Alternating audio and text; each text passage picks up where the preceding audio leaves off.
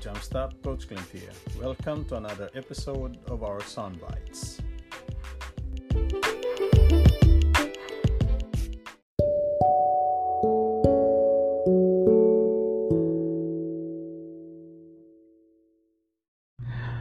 Hello, everyone. Welcome back to our podcast. Uh, this is your coach, Coach Clint Mundano. Uh, it's been a while since our last podcast, uh, our episode 14. Um, now, here we are uh, back on another episode. Um, uh, what can I say? Our young Filipino team in basketball beat Korea back to back in a FIBA Asia qualifiers in Clark, Pampanga, here in the Philippines. It's a good day for Philippine basketball. No? Because uh, we were not able to beat them for years, uh, beating them twice in a row. All right, so many speculation comes out before the game started or before the tournament starts or before the bubbles even started the arrival of Kai Sotto and join uh, and be able to join the uh, Philippine team our young cadets our young Gilas uh, the naturalization of Angelo Kouame uh, the return of Dwight Ramos and these are young we're talking about young polo players who will represent in the Philippines in an international competition. Um, the task is very big, but then these young cadets responded. They finished the qualifier for AFIBA Asia with 6-0, 6 wins and 0 loss. And it's very impressive considering that these guys are just collegiate players, uh, um, uh, mindful of professional players, but dominated with collegiate basketball players. Uh, learning from an international coach with 40 years of coaching experience, 20 years in international coaching uh, with Coach Tab Baldwin. Uh, many of the coaches in Philippine basketball criticizes the way he's coaching. Uh, they even make a mockery out of him that he deserves to be in the mm, uh, that's why he is in the amateur because he can't fulfill his duties in the pro league. But uh, once again uh, coach tab was able to prove everybody that he can do it. He is the man of the job and we are not just looking for a short-term program coach tab has been preparing this gilas team for the upcoming 2020 World Championship that is going to be in the Philippines. All right, so uh, kudos to Coach Tab for uh, making it happen for our young cadets uh, with his guidance. Because I remember one play against Korea, uh, Dwight Ramos bringing down the ball. the player did not just execute his own set he turned his head, looked for his coach, and waited for that instruction. It is a last minute position uh, before coming into a duel with a 78 uh, equalizer shot by Korea.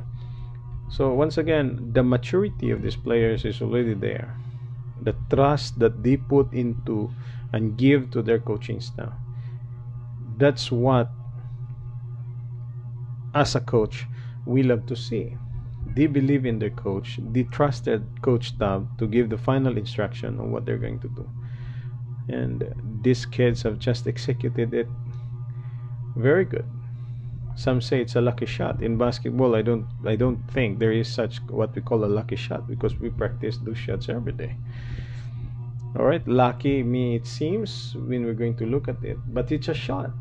And that shot what made Gilas Filipinas win its first game against Korea. So when the coach of Korea criticized that it is just a lucky shot, Coach Tab take it into a personal thing, and he said, "We are going to show it to everybody, to Philippine fans out there, that it was not just a lucky win, and they prove it. All right, a dominating uh, 80 uh, game that gives Korea its second loss in a one Olympic quali- uh, one FIBA Asia qualifier, and it silenced every, everything. You know, But this young cadets and this group of coaches was so humble enough to keep quiet and says, "This is just the beginning, and we are just going to proceed, move forward."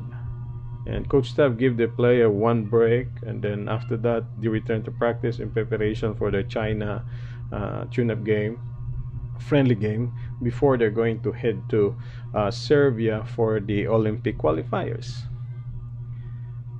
So again, we are slowly but surely, the way I see it, we are getting back on track on our uh, level for which once upon a time we are considered to be the best in Asia.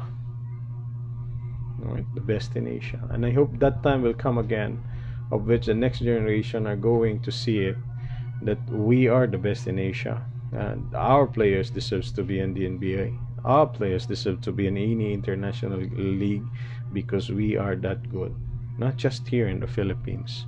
That's why I encourage all those basketball enthusiasts there to train hard, work hard, discipline yourselves in a certain level for which you think you can already see to yourself, oh, I'm good enough. I'm perfect enough to fit into any tournament, to any qualifying teams.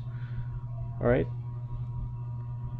sit our ego aside and that is what this Gilas Pilipinas has been doing for the past months or past weeks that they have been together in the bubble and you can see it and how the team work hard together. The core is good. For me it's good enough.